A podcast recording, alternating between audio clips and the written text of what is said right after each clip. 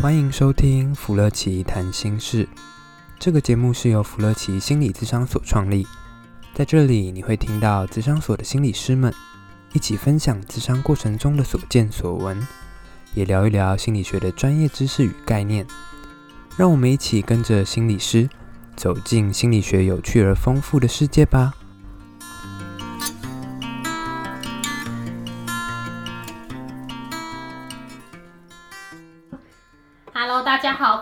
扶了起，谈心事。Hello，小编拖更，雅纯老师拖更非常非常非常久，现在来填坑。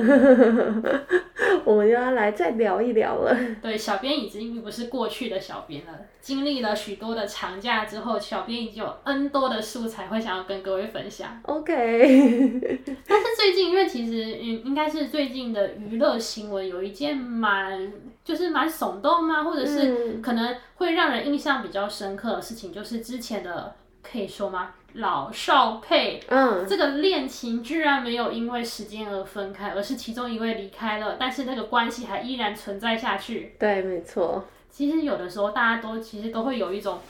不看好他们的感觉，因为他们的年龄啊，嗯、然后他们的相互的背景啊，然后他们自己本身的特质啊，嗯、感觉都相差蛮多的。对，感觉就不可能坚持下去的、啊。就是很多人都会觉得说，哎、欸，他们应该就是一时的激情，然后激情过后之后，很快退却之后就。分开了，淡掉了，这样子。没错，但是其实没有，居然还可以坚持这么久。对啊，这真的也蛮不容易的。其实蛮像偶像剧的。对啊，这偶像剧都这样子演啊。我那个看偶像剧超久，发现他们都有一个固定的架构，就是他们一定要 A 跟就是伴侣之间或男女主角之间，他们一定要差距非常大。嗯哼。然后差距非常大的时候，但是为什么他们又会相互吸引？嗯。因为他们总是会有一个不期而遇，他们会有 N 百个不期而遇，然后在，在某个时空下相遇了，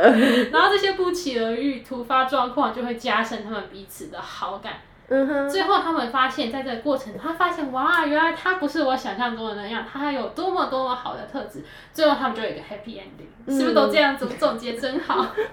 就会两个人在那个不期而遇之下，然后两个人就相互吸引，然后吸引之后就交往，欸、交往之后呢，就有一个快乐的结局。没错，好像都是这样子演。嗯。我觉得这些就跟我们，其实我们可以跟我们今天来谈，想要跟大家分享人际的，它其实人际关系会有一些吸引力法则，哎，嗯，没错，对啊，然后包含我们刚刚讲的不期而遇那些 timing 啊，不要说那些编剧都喜欢写一些狗血的故事，这在建立关系或者是人际吸引力，其实它是一个非常重要的因素，哎。嗯，没错，因为其实人跟人之间呢、啊，到底能不能交往，或者是嗯，我们不一定要讲交往，就算变成好朋友好了，这种一定有一些人际相互吸引的层层面存在，这样。近水楼台先得月嘛，就是我们、嗯、如果我要有那个月亮的话，我至少要离月亮很近一点点，这才会让月亮可以注意到我啊。对，就是这个意思，就是我们要有相近，就是我们要、嗯、我们要距离的一种很近。对，就是女主角偶尔不管怎样倒个垃圾啊，还是被绑架啊，总是会遇到男主角，这是同样的道理。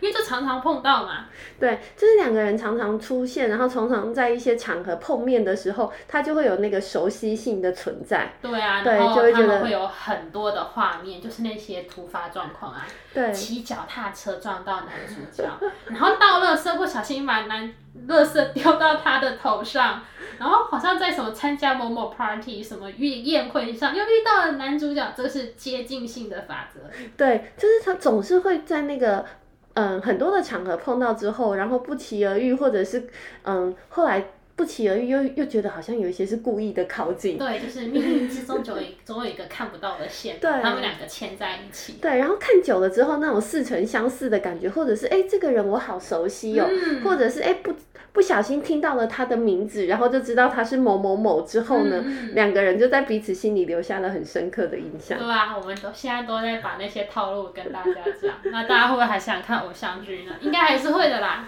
对，因为其实，在人际吸引的法则里面啊，有一块就是它的熟悉性的存在。嗯、这种熟悉性就会让我们有一种似曾相识的感觉，甚至于到后来有一种说命中注定都会出现这个人的感受。对啊，其实不是命中注定，其实就是有早有布局，就是我。只要多接近你一点，多接近你一点，让你熟悉，就是要混个脸熟。嗯，没错。其实就会增加对方对你的好感哦。你要让他对方熟悉，但同时这也不代表说你要做一些很搞怪啊，会让对方不舒服的事，这反而会有不好的效果。对，就是。有一点就是不要负向的态度，就是让他有一点点好感，然后每天多一点，每天多一点，嗯、这其实就会让人家会有那种好感，好感度就不停上升的那样子的感觉。对，因为其实，在那个过程里面呢、啊，当我们对这个人有一种似曾相似的感觉的时候，也会觉得，哎，他好像是某一些，嗯，比如说长相啊，或者是某一些，嗯，互动的感觉，好像自己很熟悉。那熟悉久了之后呢，就会觉得，嗯，好像安全跟安。っていう对，然后就会越来越靠近了。对对对，嗯，这是一些小小的技巧，心理师没有都在教这些，只是跟大家分享要怎么用，就是你们要自己看着办。就是其实基本上它是有原理的啦，对，对，就是叫人际吸引的这个状态，也就是如果你有喜欢的对象，嗯、或者是哎，你有一个嗯感觉还不错的一个朋友的时候，其实常常有一些共同的一些嗯画面是共同的出现，嗯、或者是在某一些场合里面。共同修某一门课啊，或者是一起去某个餐厅，在那边就是在他最小的技巧，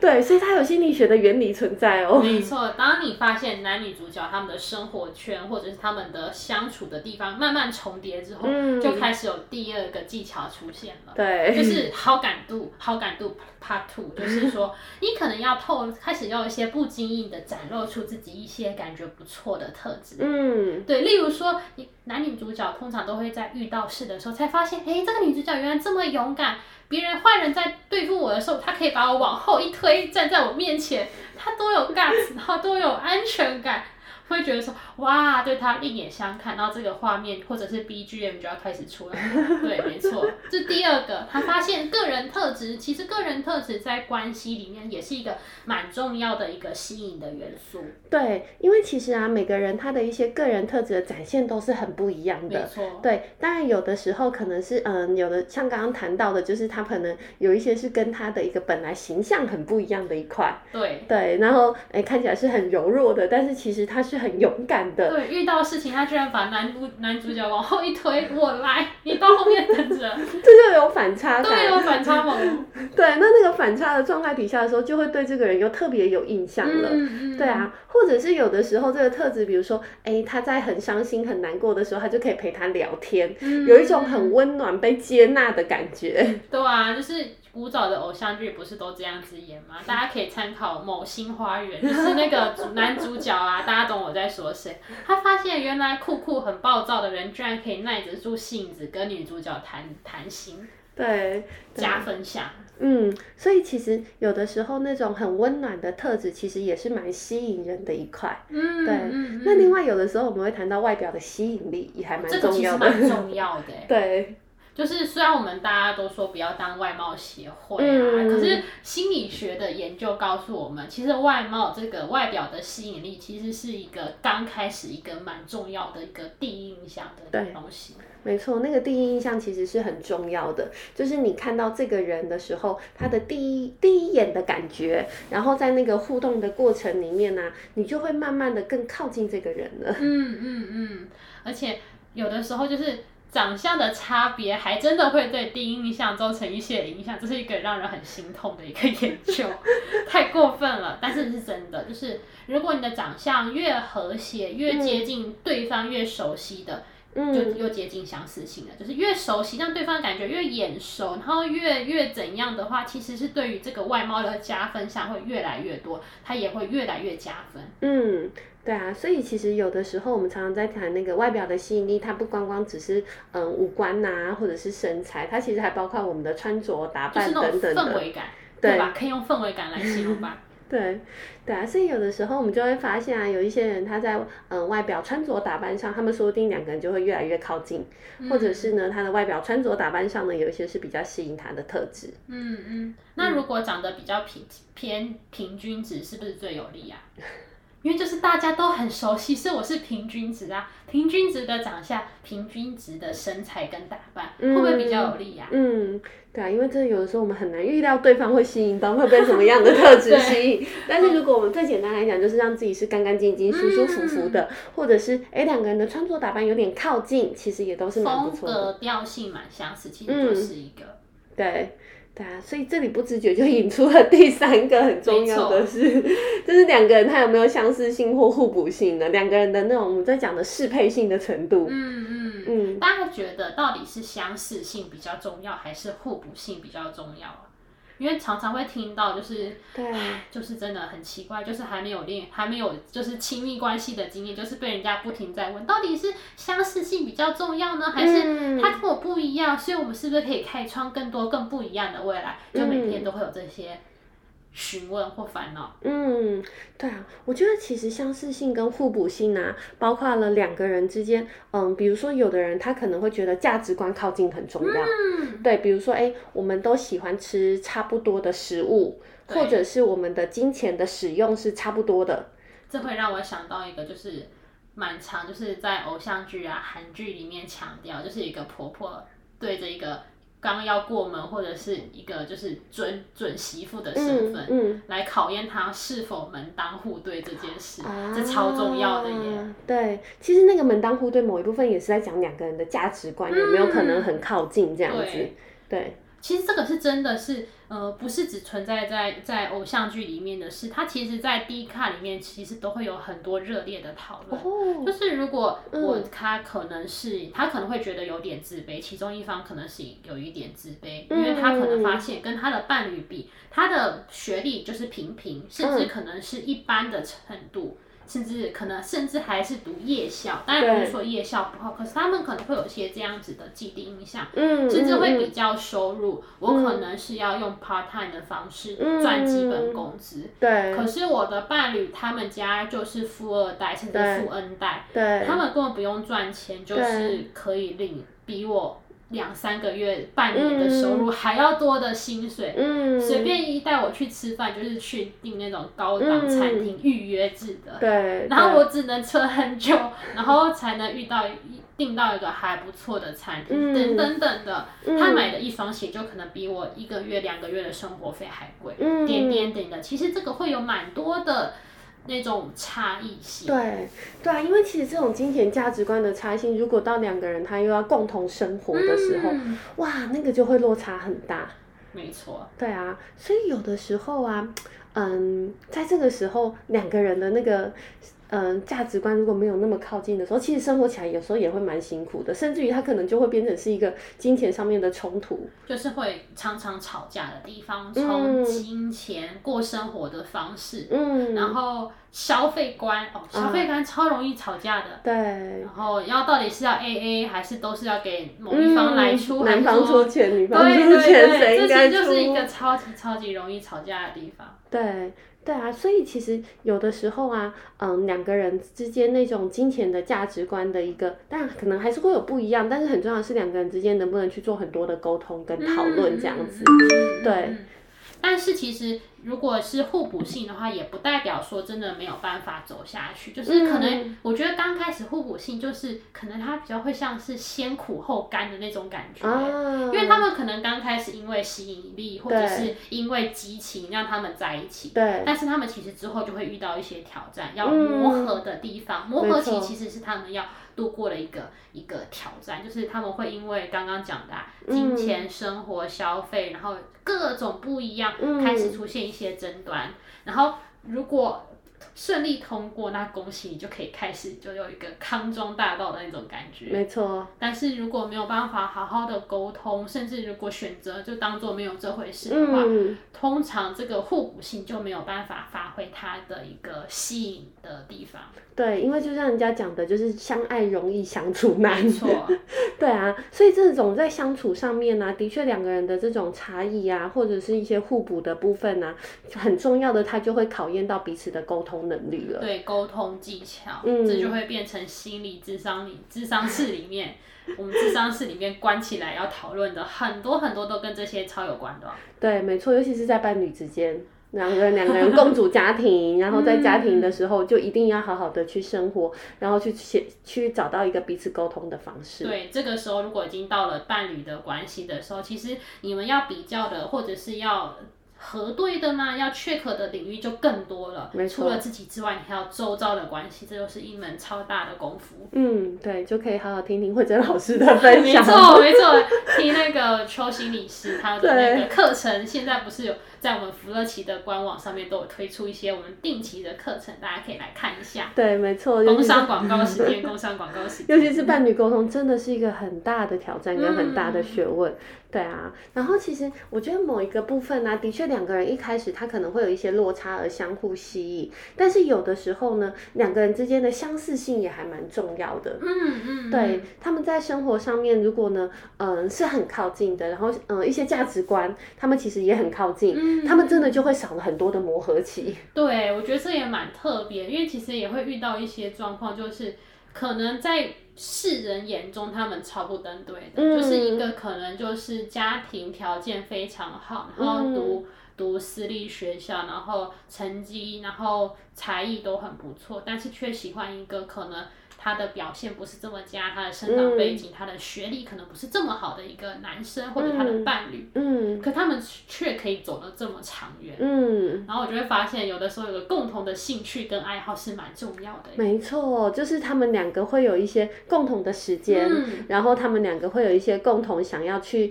嗯经验或者是去冒险或者是一起去享受的事项。对啊，所以可能大家都看说，那感觉那个男生不是这么的跟那个女生这么相信，可是他们也。不知道这个男生其实会拉二胡，而且拉的非常好。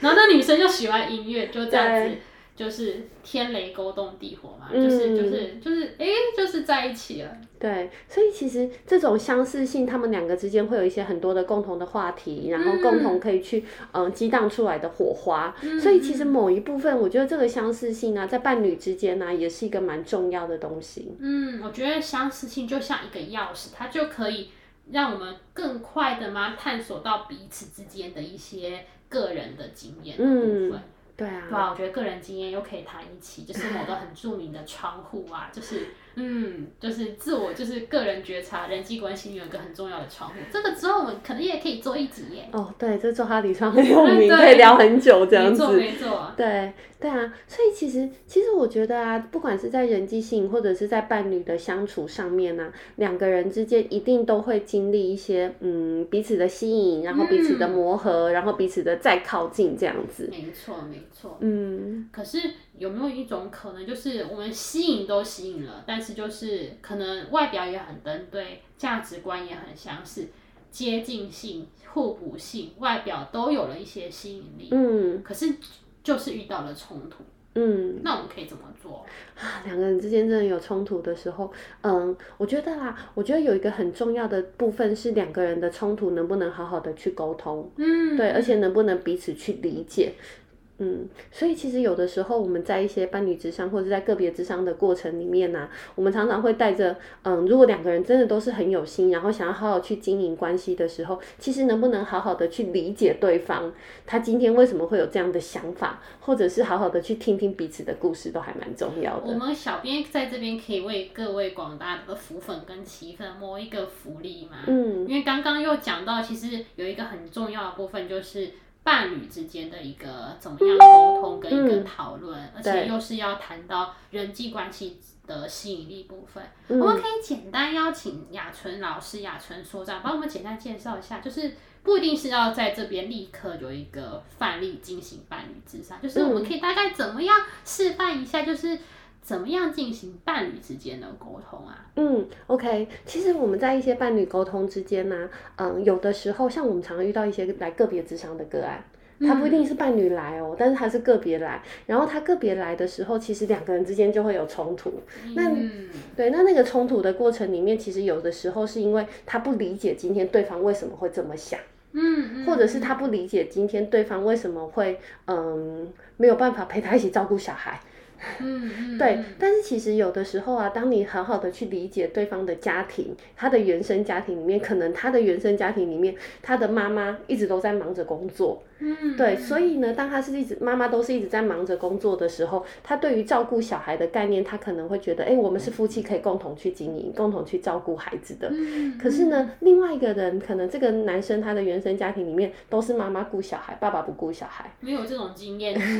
对，所以两个人可能彼此看到的原生家庭的角色是不同的，爸爸妈妈的角色是不一样的。嗯，所以我觉得，其实，在伴侣沟通里面呢，啊，有的时候两个人去理解彼此的原生家庭是很重要的。要看到为什么造成了彼此之间的差异性，嗯，家庭就是一个很重要、很重要的一个因素。哎，没错，对啊，就是两个人的家庭一定都很不一样。就像，嗯。嗯，我自己的家庭里面，可能呢男女之间是平等的，嗯，可是对方的家庭里面，可能男主外女主内，哇，嗯，那他们在家事分工上就很不一样。是，对，所以其实两个人之间能够从原生家庭里面去做一些讨论，然后彼此的理解，其实会让彼此更靠近。嗯嗯嗯，这其实是一件很重要的事，嗯，因为不论刚刚讲到的相似性或者是互补性也好，嗯，其实有个很重要的地方，就是在于说，我们要有一个机会可以。增加对于彼此之间的认识跟了解，然后并且了解为什么他会选择做出这样，嗯、就是可能可以问他说，为什么你可以可以精打细算，没有办法陪我吃一顿大餐？嗯，可以看一下这个背后里面他重要跟重视的。或者他的需求是什么？对，一定都会很不一样。对，对啊，所以有的时候我们常常在遇到伴侣之上的时候，有的人都会觉得说，我一定就是要改变对方，让他跟我一样。超常见的，然后就会开始从进踏进智商所的那一刻开始，就会有一种。隐形的那种闪电，就互相在那边互相刺来刺去。嗯、对对啊，所以其实我有，我觉得有的时候它不一定是改变对方而已，嗯、而是我们能够从彼此的理解的过程里面，彼此一起去做改变跟调整。对，没错，这其实是伴侣智商一个很重要的事情。嗯、伴侣智商不是来这边评评理，让你说 哦，到底谁谁对谁错？这个这个对，真的不是哦。伴侣智商不是说来到一个。有专家的角色，然后让专家来给你说到底谁好谁坏，谁这样可以，谁这样不可以。对，因为他没有绝对的对跟错，嗯，但是因为彼此都有不一样的原生家庭的故事，或彼此自己成长的故事，嗯，所以那个故事呢，它的结果没有谁对谁错，而是我们能不能在那个过程里面去理解对方，要让他们看到，其实有很多其实还没看到的，就算不一样也可以。嗯，没错，不一样不代表不好。对。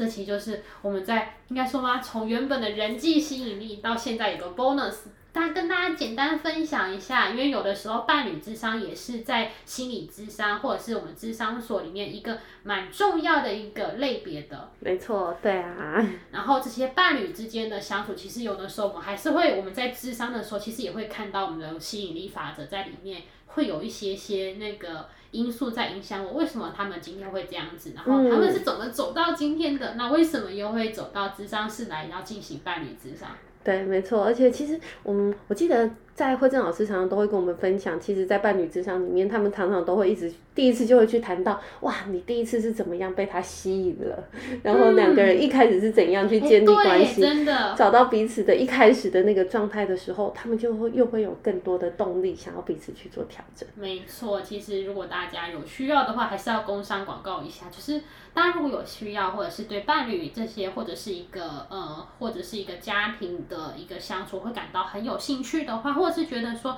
好像最近自己的身上或生活周遭有类似的这样的事情的话，你可以来到我们福乐奇的粉砖那边来看，我们那边三不五时都会抛出一些有趣的一些主题，嗯，或者是一些活动或者讲座的资讯，大家可以到那边去看一下。OK，嗯，然后大家如果对于吸引力法则还有很多的好奇的话，因为吸引力法则其实是一个很多很庞大，在我们受训的时候要接近半学期才能学完的一个东西。没错，对，它其实是一个很重要的一个社会心理学的概念。大家如果有兴趣的话，可以在下面留言，我们再跟大家分享更多有关于相关的例子，或者是遇到一些状况的时候，可以怎么样顺利度过。这个我们都可以分享，如果有想要听的话，欢迎在下方留言哦。嗯，OK，好，拜拜，拜拜。